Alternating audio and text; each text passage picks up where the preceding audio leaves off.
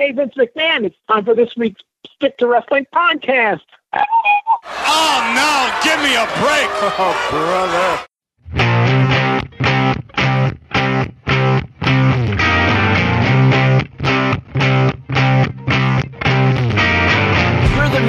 My life. You're the inspiration. You bring feeling to my life. You're the inspiration. I want to thank Chicago for writing that god awful song about their favorite podcast, Stick to Wrestling, where if you give us 60 minutes, perhaps indeed, we'll give you a wicked good and raw bone podcast. This podcast is the recognized symbol of excellence in podcast entertainment. Before we get rolling with part two of the WWF fall of 1982, I want to invite you to join our Facebook group. We talk a lot about wrestling, but we also talk about a lot of other things like me painting and redecorating the office that Stick to Wrestling emanates from. Uh, also, if you want to follow me on Twitter, just search John McAdam and follow the guy with the Stick to Wrestling logo as his avatar. I've only got like 1,300 followers. I need a lot more, man. Please follow me. And uh, yeah, this is, oh, and if you want to donate to this podcast, which is ad free, uh, everything free. You can just listen to it. Uh, you can donate to Pro Wrestling Archives at gmail.com via PayPal. I want to thank David Ferguson for his generous donation to the show. I did not even gloat about Tennessee beating Alabama, and I'm not going to do so now. Welcome to part two of WWF 1982 with Jamie Ward. Let's get rolling on that. All right, I'll tell you what. Let's get a little bit caught up on the audio we have. We have the Buddy Rogers corner from the week after Jimmy Snuka had been uh, re- had received the pile driver from Ray Stevens. He is wearing a neck brace that's practically up to his eyebrows and down to the middle of his chest. He's got a giant bandage on his forehead. Uh, obviously, I don't have the uh, video, but we have the audio for review purposes. Let's go to that. I'd like to state that the views expressed in Rogers Corner are those of Mr. Rogers solely, alone, and not necessarily those of All Star Wrestling or this station. And boy, are we ever looking forward to this. We now take you, ladies and gentlemen, to Buddy Rogers and the Superfly. Welcome, ladies and gentlemen, to Rogers Corner. I believe at this moment, for me to say we've got the greatest news there is by looking at Jimmy Snuka, perhaps don't fit right in, but let me tell you something. Jimmy Snuka will be back. Jimmy Snuka did not receive a broken neck, and due to the fact of the super superb build that Jimmy has, the doctor said that his neck could withstand this pounding. But I would like to say that when it comes to Jimmy Snuka, I took, as of this moment, I have taken his offer and I deem it one of the greatest privileges I've ever had, and that is to announce that I am, as, as of now, Jimmy's new manager. Ladies and gentlemen, ladies and gentlemen, let me say this. Jimmy and I, we know what the word fidelity is. Jimmy and I will never have a contract. We don't need contracts. Every dime that Jimmy ever makes is going to be Jimmy's, and I guarantee you, I don't want a penny of it. Jimmy, let these folks hear just the way you feel. You know, buddy, there's only one thing I'd just like to mention to the people out here that I'm glad that the doctor told me that I had nothing very serious with my neck. But the most important thing that I just like to mention to the people out there in the TV Wonderland is that, buddy, I appreciate this. And this couldn't be any moment that I could ever need anybody else but you, Buddy Rogers. Thank you. And now, ladies and gentlemen, let's go back to the ringside. Well, Buddy knows what the word fidelity is, but he does not know how to pronounce it. I want to go to one more clip of Buddy Rogers' Corner from the next week. Let's go to that. Welcome to Rogers Corner, ladies and gentlemen. I believe I have the greatest news for you that's ever been reported in the history of wrestling. Let me tell you right now that there's one thing nobody knew about, and I'm going to let you know what it is. Ladies and gentlemen, two weeks before that brutal beating that Jimmy Snuka took at ringside was planned by Lou Albano, Fred Blassie, and Ray the Crippler Stevens. Let me tell you this, ladies and gentlemen. Ray the Crippler Stevens is half owned by Lou Albano. He bought 50% of his contract. And long before that challenge match, they knew what was going to happen. That's why, in what few seconds you've seen, everything happened so fast, none of us knew what really went down. But now, today, we do know that Lou Albano once again just cut the throat of Jimmy Snuka and in again. Well, let me tell you something. That's the bad side. The good side is all the things they thought they were going to do to Jimmy didn't happen. Let me tell you. Let me tell you, ladies and gentlemen, Jimmy Snuka did survive. Jimmy Snuka is coming around. The, the stitches are removed. But let me tell you another thing. Payday will be around, and it isn't too far.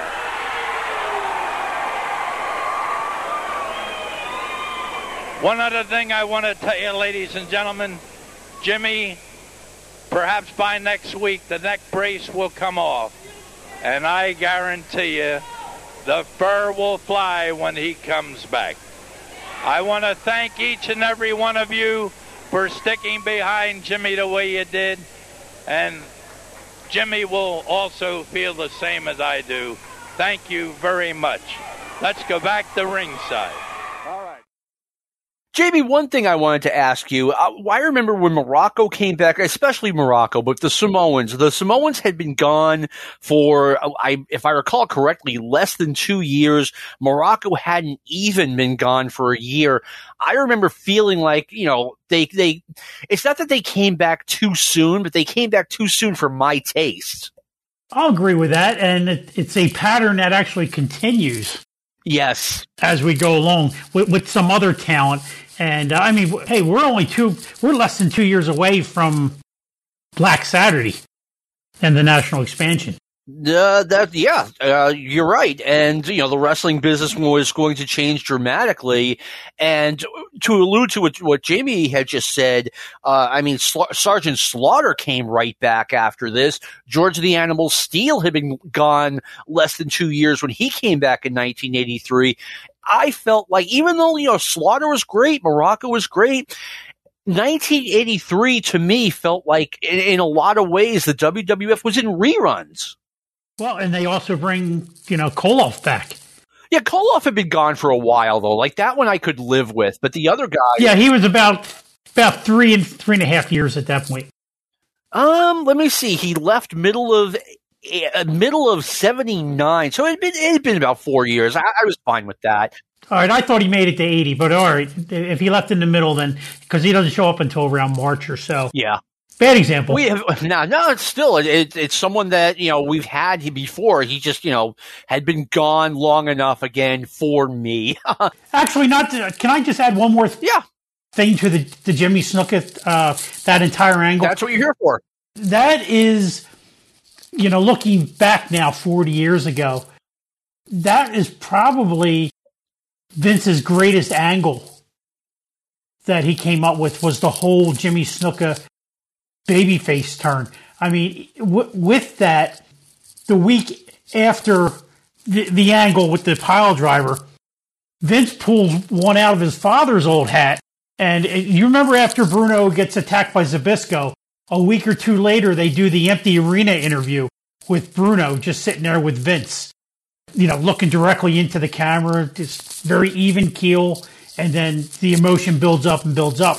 they did the same exact thing with Snuka in the empty uh, Allentown Fairgrounds, and then where it, you know he's all bandaged up, he has the, the neck brace, and he starts real slow, real slow, and then he gets all pumped up, and then he comes back down, and that's the first time that he ever mentions the um, that hand sign that he used meant "I love you."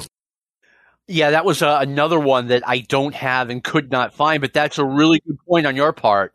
But if anybody out there can find that on YouTube, it's definitely worth watching. I had a tough. I tried looking for it. I couldn't find it. I, I know it's out there because I saw. I remember watching it, and it's so vivid to me that it's jumping out. So, all right, go ahead and continue. I didn't mean to jump back. No, that's, it, that's just something I wanted to to, to, get out there. No, that's that's what you're here for, and, and thank you for that because I would have forgotten about it, even though I looked for it and couldn't find it.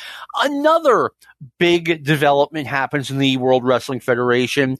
A newcomer under this name, he'd been in the WWF before uh, as Chuck O'Connor and as Executioner number two, but we'd never seen him as Big John Studd. He'd completely changed his appearance from the Chuck O'Connor days. I had no idea he'd been in the WWF before and he is managed by Fred Blassie. As soon as we and another Georgia guy. Um, he he, you're yeah. right. He hadn't been in Georgia. He's he just coming off the run with Super Destroyer as the uh, as their tag champs uh, up through what July.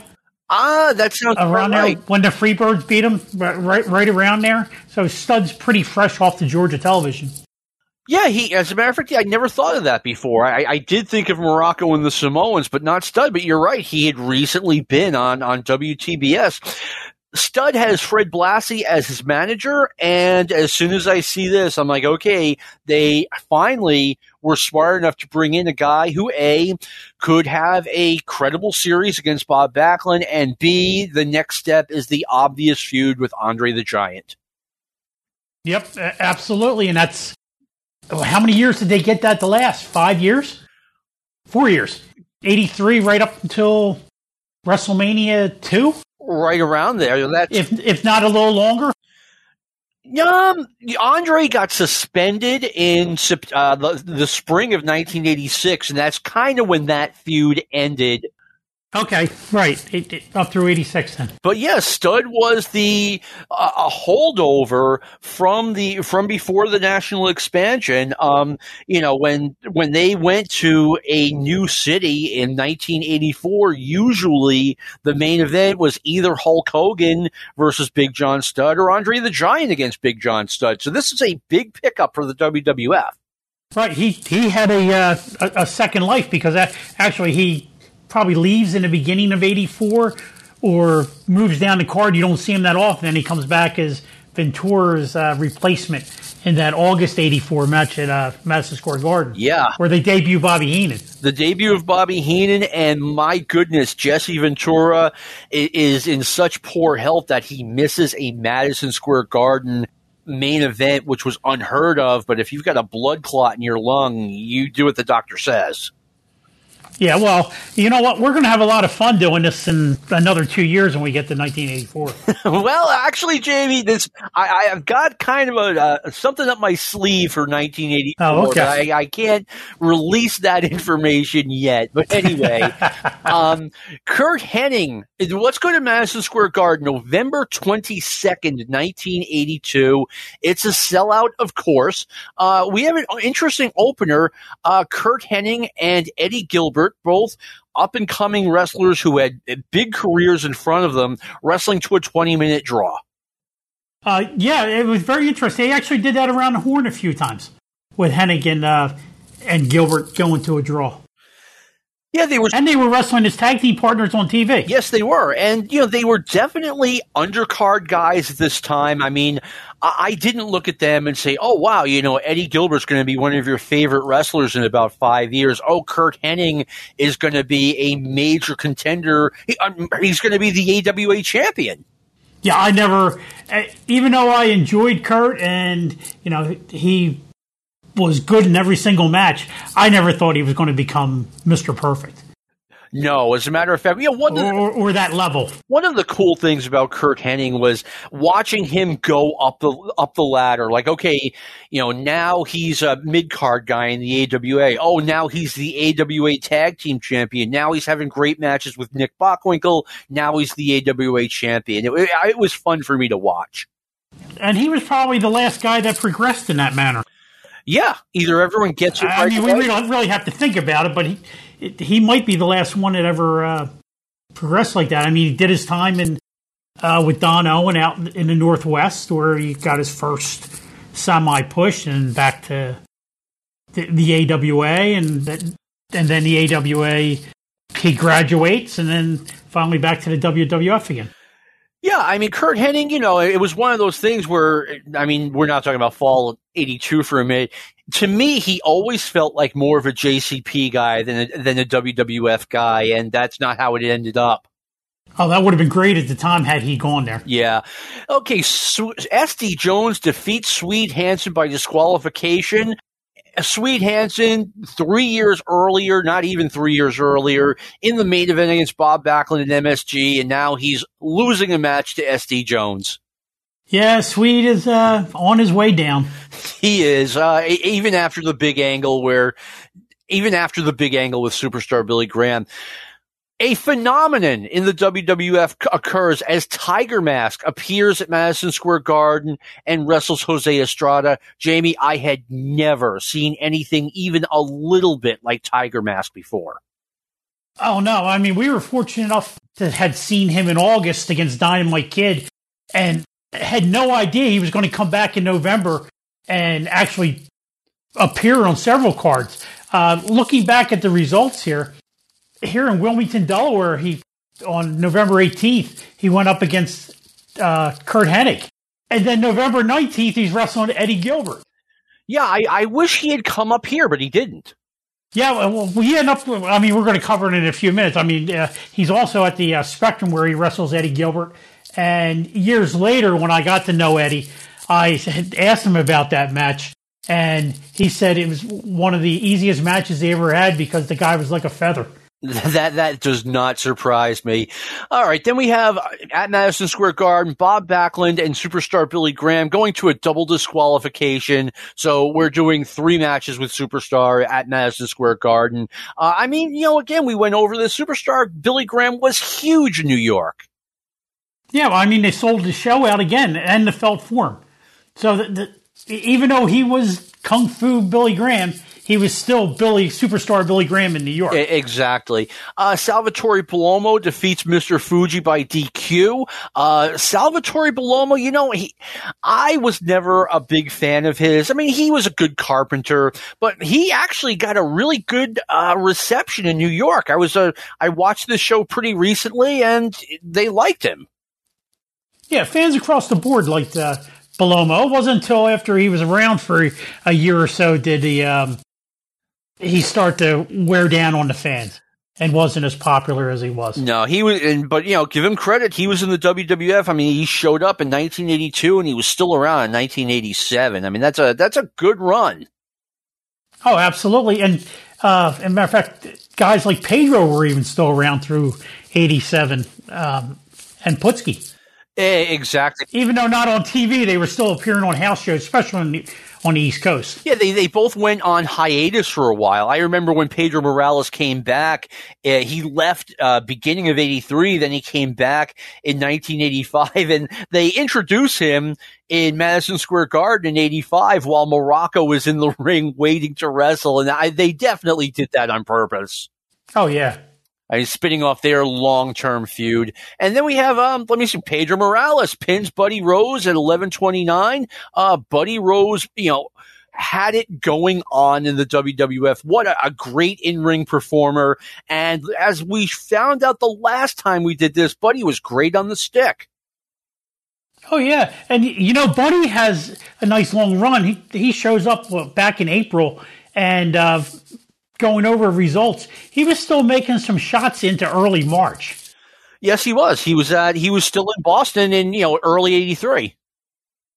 Yeah, so he, he had a good run. They must have liked Buddy. Again, he did get several more shots, even though he uh, he never lasted. No, he didn't. But you know, Buddy, I mean, like I said, great, perf- great in ring performer. Just didn't really have the WWF look.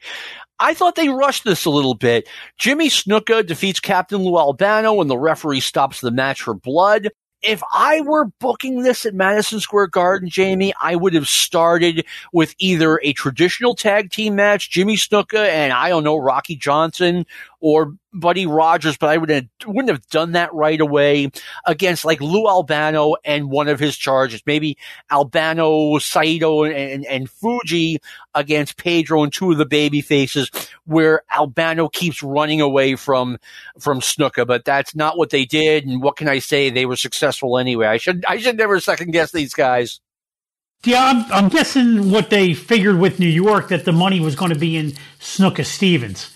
So you get, and, and matter of fact, uh, going over the results, they did a, uh, quite a few shows with Snuka Albano first before they got to Snuka and Stevens. Yeah, I, you know what? I, I, should have said they should have had Albano and Stevens in the tag match. But you know what? The more I think about that, now you're taking away from the Snuka Stevens single match. All right. Uh, Ray Stevens, speaking of whom, defeats uh, Chief Jay Strongbow in, in, in 62 seconds with a pile driver. And Snuka is taken out, Snuka, Strongbow is taken out on a stretcher. The end of Chief Jay Strongbow's career is, is we're on that, and it's not a pretty thing to watch. And once again, the disrespect for the tag team champions. That one of the champions does the job. Exactly. I mean, they. I mean, it happened with happened with everybody. Yeah, they they did that with the baby, and actually they did that with the heels too. Then we have more New Japan guys: Riki Choshu and Mister Saito against losing to Rocky Johnson and Tony Garea. Um, back in the day, the New Japan guys coming to Madison Square Garden, I have been told, was the equivalent of wrestling on a WrestleMania. Oh yeah, it was big time for uh, Japan to come over here. Yeah, and, and Choshu. I mean, he, even Inoki makes it to like early '84 before they, you know they have the phone out. Um, you know, the, the Cobra appears in early '84. I actually think uh, Inoki won. Uh, Inoki won a battle royal December 84 in Madison Square Garden, and, and I think the Cobra was okay. like March 85. But you're right. I mean that that wasn't quite sputtering out yet. Right, exactly. So th- they were still getting along at that point. All right, before we go on to the next uh, show, let's hear a Buddy Rogers corner featuring a new star to the WWF, one Rocky Johnson. Welcome, ladies and gentlemen, to Rogers Corner. My guest is Rocky Johnson, one of the finest athletes in the wrestling game today. Believe me, he possesses a superb body, a dynamite personality, and has a ton of ability. I understand Rocky's had eight years of amateur and I guess quite a few years of professional. And another thing, I'd like to thank Rocky. I owe a lot to Rocky. He helped me get Jimmy Snuka right back to where we want him.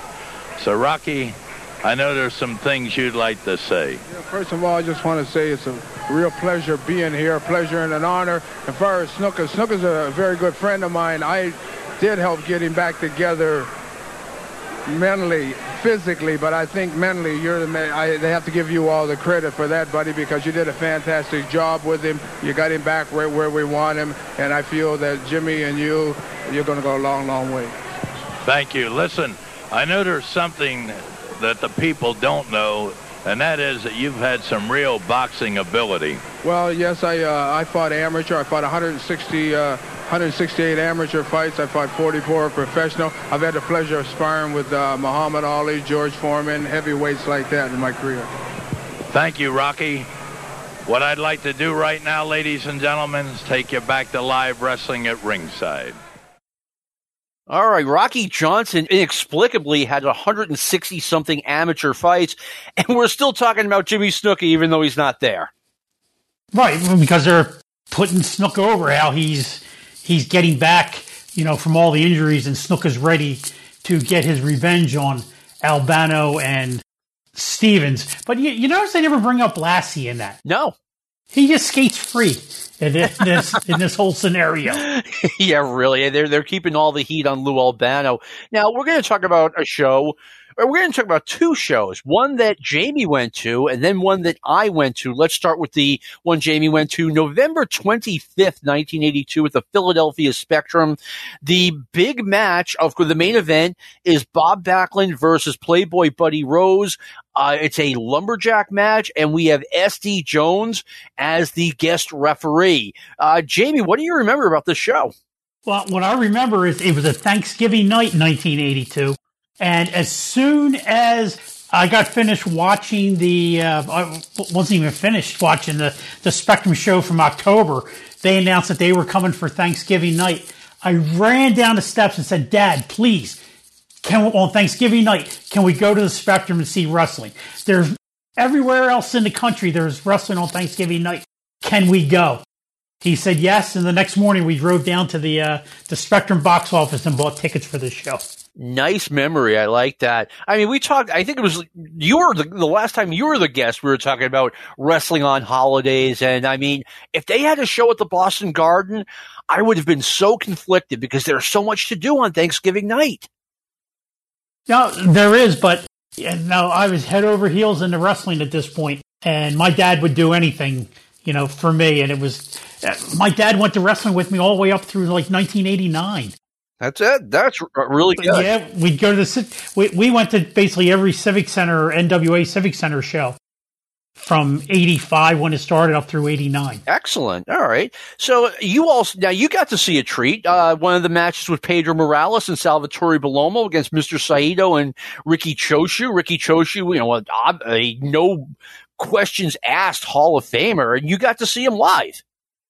And I got to see Salvatore Bellomo pin uh, Choshu.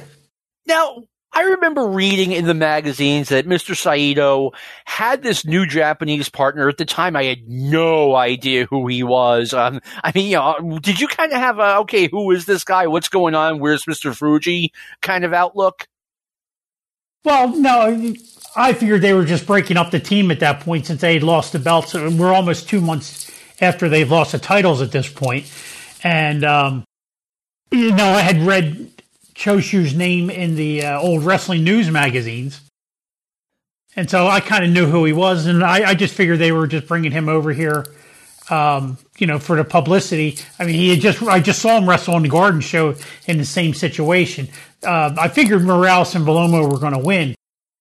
Yeah, I, I, would have figured the same thing. You you kind of knew Saito was on his way out, and here's a guy, Riki Choshu, that you know I, I really, I, am sure I read the name in one of the Kaiser magazines, but it never registered. I mean, you kind of know who's going over here. Yeah, exactly. All right. You guys got an extra Thanksgiving treat because you did get to see Jimmy Snuka and Buddy Rogers versus Captain Lou Albano and Ray Stevens when Snuka pins Albano with the splash from the top of, from the top rope. Yep. And, and, and Rogers looked phenomenal. You you didn't ever know. I guess he was well into his sixties at this point, but the guy looked great, and he could actually still move in the ring. Yeah, I have seen this. On, I haven't seen this in a while. I have it on tape somewhere, but I do remember being impressed by how great shape uh, Buddy Rogers was in. I saw Rogers in 1991 at a convention, and for a guy his age, he looked fantastic. Yeah, he did, and I mean, this is far from a, like a five star match or anything, but I mean, sitting there live, getting to see I mean, I got to see Bruno, but getting to see Buddy Rogers, another living legend, who I would have never thought I'd ever had the opportunity to see wrestle. Actually, wrestle. It, it was a great part of my wrestling fandom early in my life you know, here I am. Oh man, you got to see Riki Choshu live. I'm just like, and I kind of gloss over. You know, it's only Buddy Rogers, one of the greatest wrestlers of all time. All right. And then on December the 4th, 1982, WWF returns to the Boston Garden. Of course, I went. Main matches are former Portland guys. Uh, Rocky Johnson defeats Buddy Rose by DQ. Jimmy Snuka defeats Captain Lou Albano by countout. Three minutes and 25 seconds. The match had barely gotten started when Albano juices and runs to the dressing room. I remember feeling a bit unsatisfied by that, but the fans loved it, Jamie. Oh yeah, I mean, anytime Albano got his, the fans were into it. I, every single time, and they, and they they knew to only do it like every three years or so, and we hadn't seen it since Pat Patterson did it to Albano. Coming off the last show, superstar Billy Graham defeats former referee Ivan Putski, five minutes and 25 seconds. And then there was a memorable main event. Bob Backlund uh, defeats Ray Stevens via countout. Stevens was going to pile drive Backlund uh, outside the, not outside the ring, on the apron. Bob Backlund just catapults over, gets back in the ring as the referee counts 10. I remember this match because A, generally speaking, the Boston Garden just, you know, yeah, weird finish. That's okay. The fans seemed not to like that finish. I didn't like it either. And secondly, you know, eh, people, Ray Stevens, a legendary worker. Bob Backlund could work still in 1982. Jamie, I, I, I think I've, you've been on the show. I'm like, you know, I probably remember like 5% of the matches as being very good or very bad. This was a very bad match. Well, that's surprising considering the two guys that were in it. Yeah. I mean, you would think that Ray. Even though Stevens is winding down at this point, Backlund could still go. No, he, he could when he wanted to. Bob was taking, kind of taking a step back or was about to, but you would think Ray Stevens would want to have a, a good match in, in Boston. You know, he'd been in the WWF before, but yeah, this match stunk on ice, man. Well, can't be hot every night. Nah, you're, you're 100% right. Now we will talk a little bit about TV. Eddie Gilbert is now we have a Buddy Rogers where Buddy Rogers corner where Eddie Gilbert is announced as Bob Backlund's new protege. Uh, can we go to that, please? Welcome, ladies and gentlemen. Gives me great pleasure to introduce my guest, a fellow to my right, coming from a long line of wrestlers in the family, grandfather, father, and down to Eddie, Eddie Gilbert. And to my uh, left. None other than the outstanding manager of the Worldwide Wrestling Federation champion, Arnie Skaaland. And without a doubt, the greatest champion, Bob Backlund. Welcome, fellas. Bob, I understand that you've taken a very particular interest in the fellow alongside of me, and I know you'd like to tell the folks about him.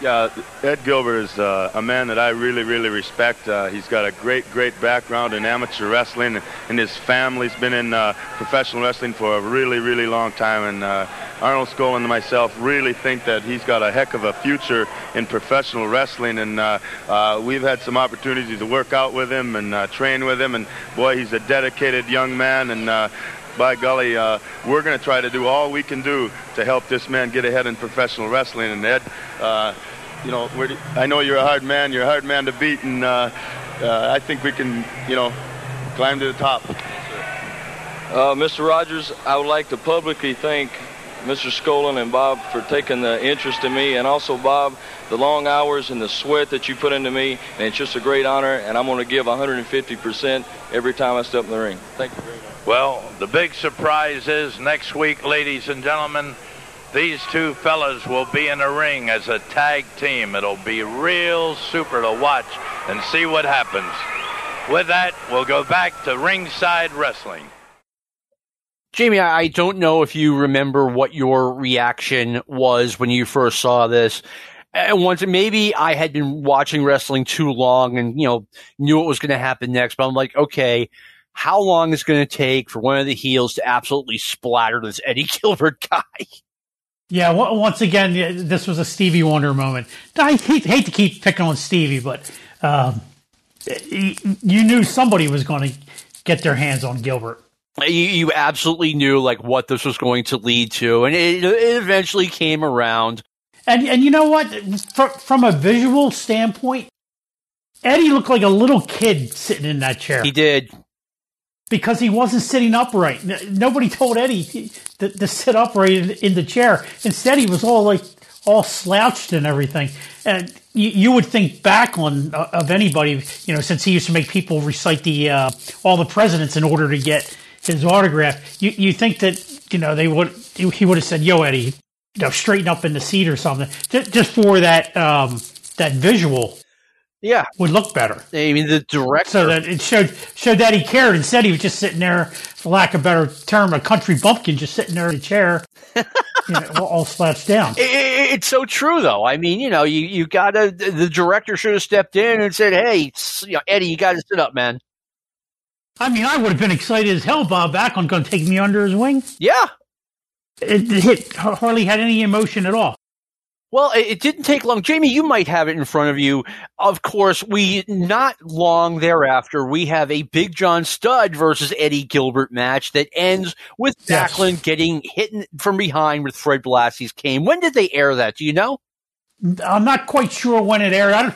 it probably let's say Madison Square Garden. Studd gets a shot, so I would imagine it, it airs sometime in December, early January. Yeah, so they did not waste any time at all, you know, having shooting that angle where Eddie Gilbert gets beaten up by Big John Studd and Bob Backlund tries to save the day and he winds up getting splattered, leaving, you know, leading up to a big show. Speaking of Big John Studd, we have more audio from Buddy Rogers' corner where he speaks with Fred Blassie and Big John Studd, uh, once again for review and educational purposes only. Here's that that Rogers Corner. Welcome, ladies and gentlemen. My guest today is the infamous Fred Blassie, manager of Big John Studd. Big John Studd weighs well over 350 pounds. And today, ladies and gentlemen, in all my career of wrestling, I never heard of a challenge made like this. Now, hear this. Any man can absolutely pick John up over their head and slam him will receive $500. This $500 is held by Fred Blassie.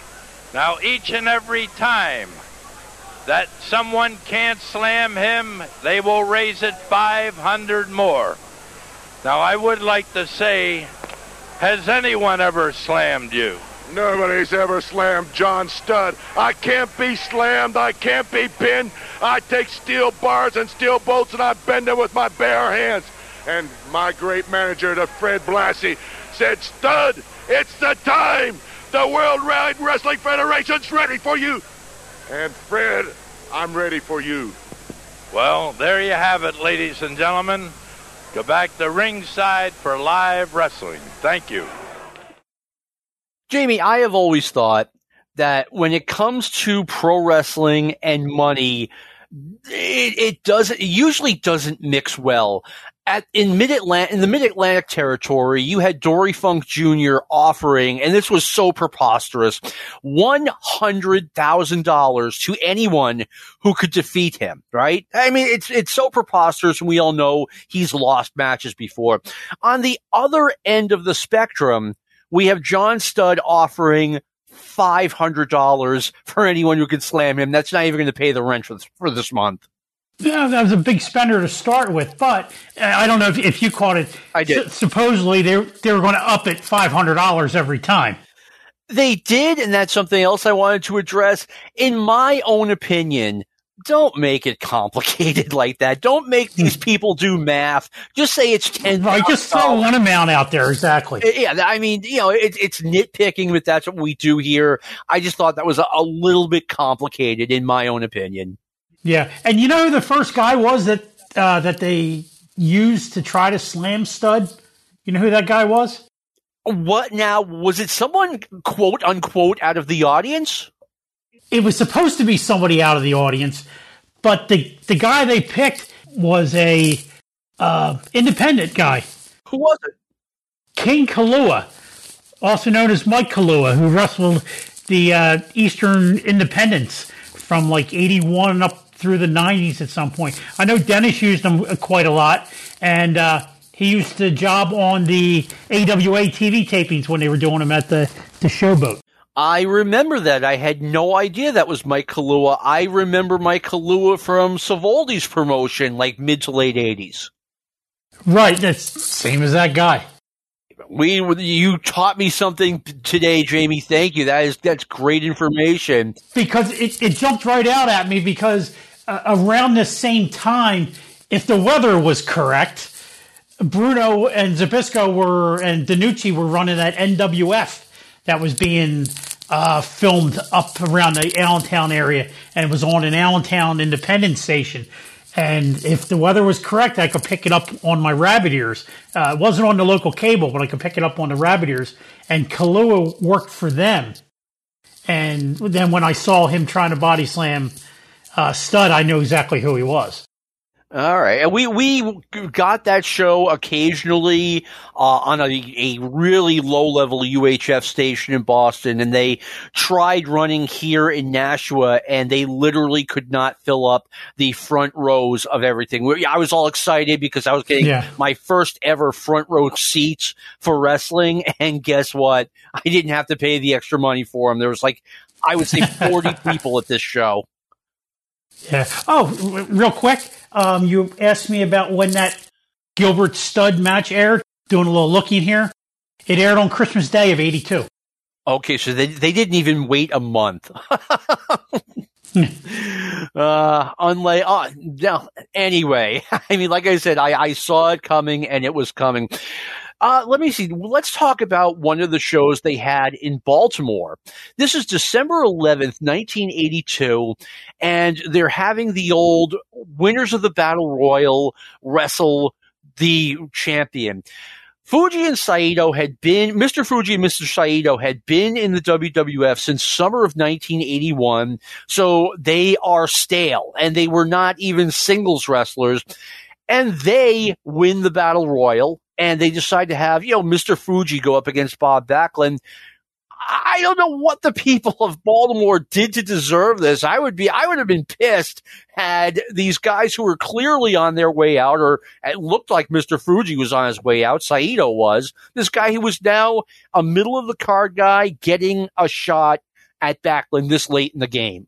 I could see a little Neely Shockett probably throwing trash in the ring when he sees those two guys Uh, win, win- the battle royal. I, I, I don't understand that booking at all, un, unless they just pulled names out of a hat that night and said, "All right, Uh, Fuji, you're getting the match tonight."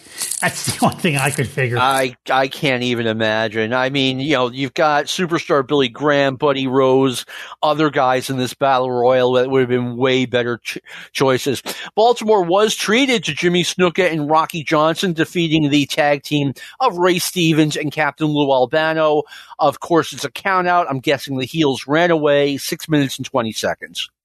Yeah, and you know it makes sense that the, the Snuka uh, Johnson combination because if, if you uh, know what you know now with the whole Peter Maivia uh, Rocky Johnson connection, uh, along with all the, the Polynesian wrestlers in general, it, it, makes sense to put Snuka and Johnson were uh, teaming up because they were probably real friends in real life. Yeah, it made sense to me because I, I believe it or not, I, I knew that they were both not at the same time, but they were both kind of Portland guys, if that makes sense. Yeah, it it does. All right. Uh, before we talk a little bit more about the what was going on in the WWF in 1982, let's do another Rogers Corner. This time with who I thought was going to be the next WWF champion, the Magnificent Muraco.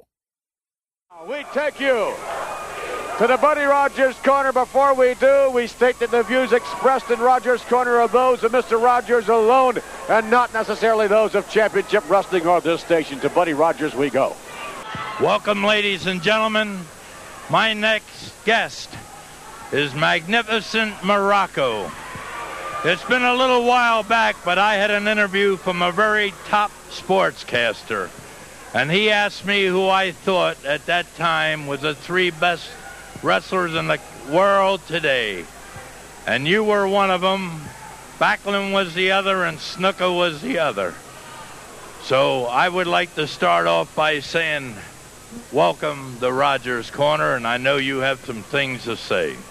Well, first of all, it's very gracious of me taking time out of my very busy schedule to be here. As you know, I'm on many network television shows. I'm busy. I have a full itinerary.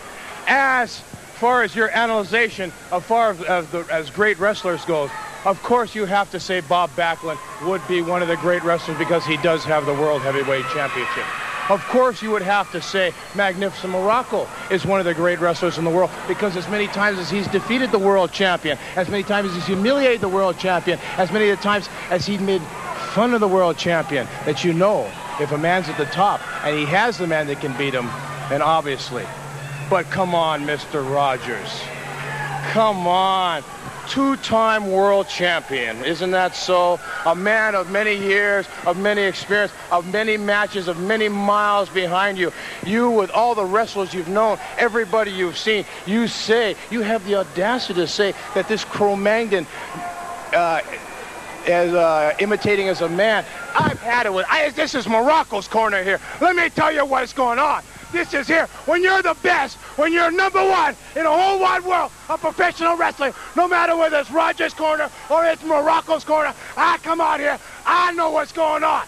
You, isn't it true that once before you collaborated with one Jimmy Snuka before before Lou Albano? Maybe you, maybe you had something to do with it. Lou Albano, hey, I'm, we're we're finished with this. Let's take this ma- this match right back to the ring. All right, the ringside we go.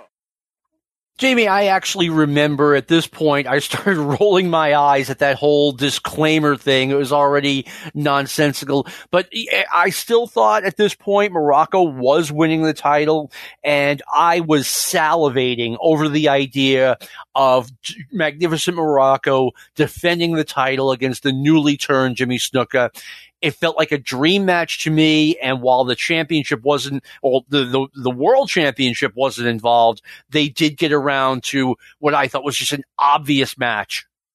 Right. It, and that was a big time feud. But imagine if Muraco had been the world champ. Yeah. With those two going at that would have been a license to print money. They could have done probably four matches in Madison Square Garden. I mean, absolutely. You know, and it was just like Buddy Rogers was saying, you know, in my mind, we are looking at two elite top 10 in the world talent. Either one could be NWA champion uh, type wrestlers. Yeah. It just took a while to uh, put the two of them together. But it, and even when they did finally get together, it, it was magic. It really was. I mean, they waited for Muraco to get done with his feud with Backlund, and then they brought it out for the summer of '83. And I'm pretty confident Jamie and I will be talking about that in about six months. So I'll tell you. What, now that was there's two interesting things from that Rogers corner. If if anyone else picked up on it, number one, there was no Lou Albano. It was just just Muraco by himself, and Muraco was a little low key for Muraco. And the other one was the first time it's finally mentioned that Snuka and Rogers knew each other before. Exactly. I, I did pick up on that. I, I, like how Muraco just, you know, he's calm, cool, and collected. Then all of a sudden he gets riled up, and then oh, I'll stop doing that now. and he's the one that threw it to the ring. Yeah. Not Buddy. All right. You know what? I know it's technically not fall 1982, this Madison Square Garden show. It's December 28th, so it's a week later, and we can do that. This will give you an idea of where Eddie Gilbert's push is going. He's in the opener against SD Jones that goes to a time limit draw. Yeah, I mean, they, they pumped it up and let it down. And it really doesn't come in, it doesn't come into play again that whole uh, Eddie Gilbert Backlund thing until the Masked Superstar angle a year later. Exactly, and this was right at, after Eddie's car wreck. Uh, let me see. Tony Garea beats Johnny Rodz. Buddy Rose defeats Ivan Putski by countout, which is a little bit surprised because usually once the heels lose to the champion in a city, they lose the rest of their matches. Yeah, and but I'm just seeing here on December 26th, Buddy Rose is still getting title shots against Backlund in Worcester, Massachusetts. Worcester. That is how it's pronounced, and that, that took me aback when I first moved up here. Not like the sauce, right? Just Worcester. Worcester, like W O O S T E R. Worcester, okay. Yeah, I did. You know, and again, a lot as that was the WWS pattern. Um, the guys who got the shots, get, guys get shots at Madison Square Garden early, then Boston, Pittsburgh a couple of months after that, and then the smaller building, the smaller towns like Worcester two two months after that. No, you can't give the people in Worcester anything too special. And, and actually, there's something foreshadowing the future. There's an interesting tag team on this show the fabulous Moolah and Wendi Richter. Oh, there, there, there might be a show coming Which up. a year and a half later is, yeah, a year and a half later, that's big time. Yeah, getting off track a little bit. This is not fall 1982. Uh, they were still having Wendi Richter out wrestling as a heel after Cyndi Lauper appeared on Piper's Pit in 1984. It was nuts. Yeah, and they also had her down in uh, Louisiana too. Did, didn't uh, Watts use her for a little bit? Yep, they did her. They did something with her uh, with a, in a, a, mixed tag team with Buddy Landell, and then uh, Jim Cornette hired her to sucker hacksaw Jim Duggan. That's right. And this was we're getting right before her big baby face push. uh, anyway, hey Jamie, let, let, me ask you: you're you're looking at it now. Did that match in Worcester? Did it take place in the auditorium or at the Centrum? The auditorium. Okay. The, the Centrum was the big new building that all of the concerts moved from Boston Garden to the Worcester Centrum in fall 1982, and they never did well for wrestling, number one. Number two, I think the Worcester Auditorium may have been the single biggest dump I ever attended wrestling matches in. That place was horrible. Um, I know you're not. You familiar. didn't get to see the Philadelphia Civic Center before they redid it over. Oh, okay. I was going to say the Civic Oh, Center wasn't that bad. No, but it was when they first, when NWA first went there. Uh, the paint was peeling off the walls, and I'm sure it was lead paint at the time Ugh. and graffiti, and it, it was because it hadn't been used in a while. That's right. And I- they really didn't clean it up, but it was the only place they could get in. Well, I mean, hey, they had a nice run there. I mean, yeah, the NWA did well the Philadelphia Civic Center for a while. Yeah, they did. All right. All right, sorry to take you away from Madison Square Garden. Go ahead. No, that's okay. I'm glad you brought it up. Um, let me see. Pedro Morales goes to a double disqualification with uh, with Don Muraco. Uh, a little bit weird, a little bit out of order because usually what the WWF did, they had the heel wrestle Backlund first, and then they went to the Intercontinental Championship. But then again, the way I'm looking at it, they're building up Pedro Morales as a challenger for Muraco. So here I am, 17 years old with a vivid imagination. Yeah, well, Muraco's back for revenge. I mean, a year before, Pedro stole the belt from him. That is true. Well, they they stole the belt from each other.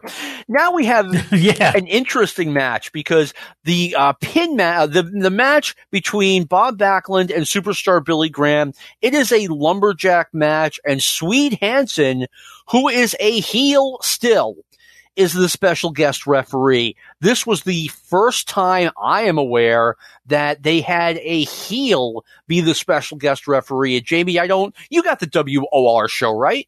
Yes. Okay.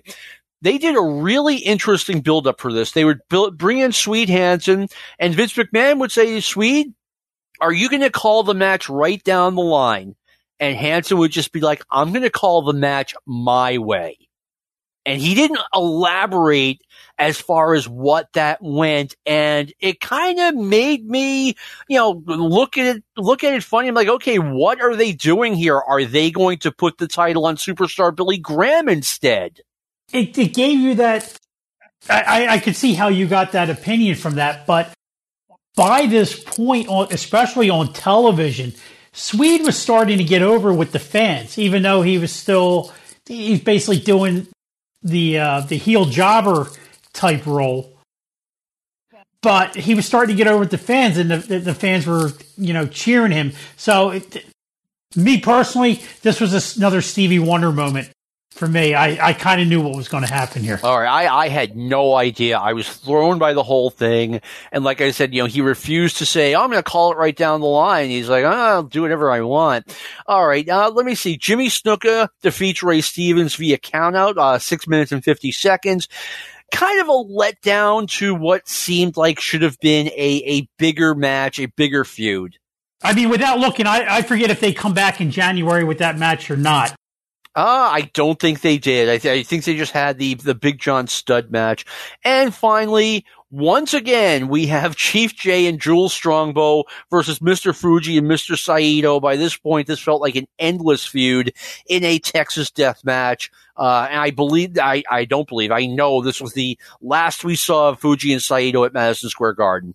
Yeah, I mean, if the, their time was up, they'd have been around in well over a year at this point. Like a year and a half, exactly.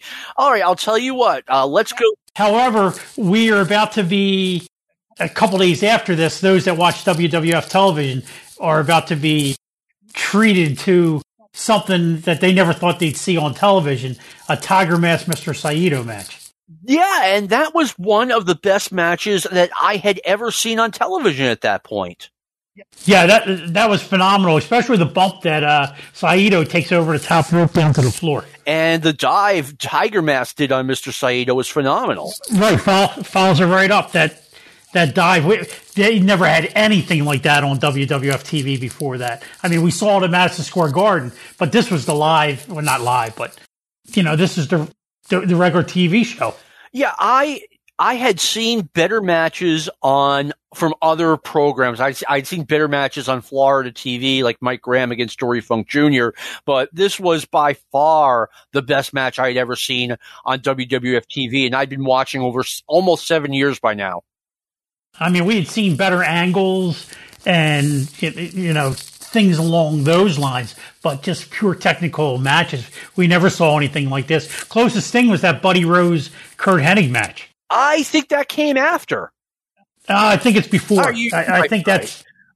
I think that's back um, during the summer at some point. All right, and let me see. Okay, so I'll tell you what. Let's do one more Buddy Rogers corner uh, with Fred Blassie and his new charge, Ray Stevens. Welcome, ladies and gentlemen. At this particular time, believe me, it takes a lot of nerve for me to bring on my two guests. Really, they're not guests by choice. And I don't think I even have to mention their names because you know who they are. First of all, I'd like to know what you got on your mind, Mr. Blassie. Listen, if it's so repulsive to have us on here, you can leave any damn time you want to. And let Ray Stevens tell you what he thinks of you and your Jimmy Snuka. Ladies and gentlemen, before I go into that, I would like to say one thing. The two most unscrupulous matches I've ever seen in my life were performed by this gentleman right here. The one man, till this day, never wrestled again and suffers, believe me, an awfully lot. But the second guy that he tried to do it to, thank God it didn't work our boy Jimmy's still around, and I can't wait to you, Ray Stevens, are in that same position. Maybe you'd like to say something. Well, I'll tell you right now, Mr. Rogers, it is your pleasure for us to be out here number one. I mean, we don't care about your feelings or anything else. And as far as you seeing my neck get put in that position, I don't think that you'll ever see anybody that's horse enough to put my neck in that position. I don't know about that. Wait a minute. I still think that when you get in that ring with our boy Jimmy, he's going to do a number on you like you never seen before. What do you think, ladies and gentlemen? Listen, Listen let me tell you something else. Jimmy Snuka, Lou Albano was doing fine with Jimmy Snuka. He was a good manager. He manages money. He can't help it if he's a dummy out of the jungle and don't know nothing about money. come on, money. Ray, come on, Fred. This bum, sleazy, slimy Rogers. Get out of the way. Get out of the way. Take, take a walk, you bunch of bums. Take a walk. Take a walk. Your day'll come. Your day'll come. Ladies and gentlemen, we'll go back to ringside. Thank you. Lou Albano doing a run in on Buddy Rogers' corner. I, I didn't appreciate Lou Albano as much as I should have uh, during this time, Jamie. No, no, he he was pure gold. I mean, his entire time, I I loved Al, I hated Albano, but I loved Albano. if that makes any sense. It, it does. I, I hated him too, even though I was a fan of the heels, but I just didn't appreciate his his shtick enough. It took me years to be like, oh my god, this, guy was absolute gold. Yeah, I, I mean, it, it's still the highlight for me is when he went Japanese. Absolutely. the, the, those interviews were, you know, better than when he went Moondog, better than when he went, you know, Samoan. When he went Japanese, that was his best shtick yet. But what I liked out of that Rogers corner, Buddy didn't take no crap. He stood right up to the three of them. Tell him how he feels. I like what Fred Blassie had to say that, oh, if you don't like it, you can get up and get the hell out of here. That was great. Bunch of arguing old men. yes, exactly. Like you and I are now. There, there we go. Except I think they were younger, but anyway. All right. Now, um, once again, for review and educational purposes only, we have one last interview. It is with Bob Backlund. This one actually isn't from Buddy Rogers' Corner. Let's hear from Bob now. This is Cal Rudman with the Golden Boy Arnold Skaaland and the just victorious Bob Backlund defeating Buddy Rose. How does it feel? Oh, it feels really good, you know, to get a victory over this man, uh, especially the way all the people were responding and that support, you know what that means to us. Behind you, we had a big crowd here tonight, too, an amazing crowd. I don't know, uh, it's hard to explain to people out there that uh, have never wrestled before, but Arnie knows how it feels when those people get behind you and they support you and they give you that extra adrenaline. And I was a little down tonight, but boy, when they get behind you and they really fire you up and they give you that extra energy. Well, let me tell everybody what you did it with. This is the first time that you have won a match at the Spectrum with your bread and butter hold, the chicken wing. And uh, what really made the chicken wing work was your crossface hold. Uh, do you want to explain exactly what happened there?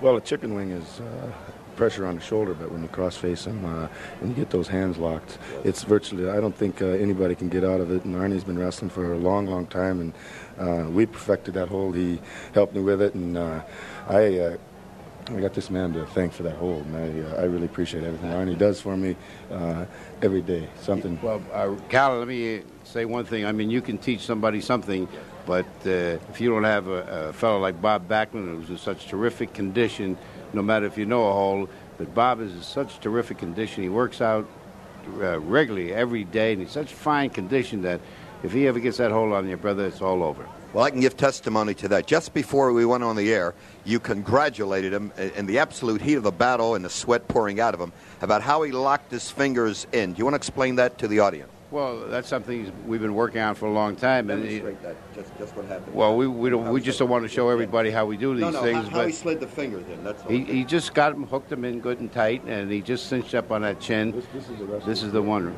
Grip like that. That's the way I had it. would, uh, And he's such a fine athlete, Cal. I just don't want to boast in front of him because Well, he is. I'm a witness to that. But, uh, he is a great athlete in tremendous condition. I've seen many where I've wrestled, many world champions, and I don't think I've ever seen any of them in as fine a condition as Bobby is. And he knows wrestling inside and out.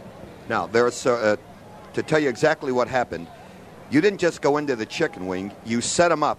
Uh, you did the arm stretcher hold. Uh, do you want to explain why you did that and why it was necessary? The chicken wing has uh, been my bread and butter, and uh, I'm trying to weaken his arm, get him in a position to get him in that hold, and uh, it makes it a little easier when he's tired, uh, when you got his arm wore down a little bit. And uh, when you get a man, a weak spot on a man, whether it's leg, his leg, or his arm, or his head, you try to stay on it and uh, wear him down and wear him down, and maybe you're going to sneak something on him.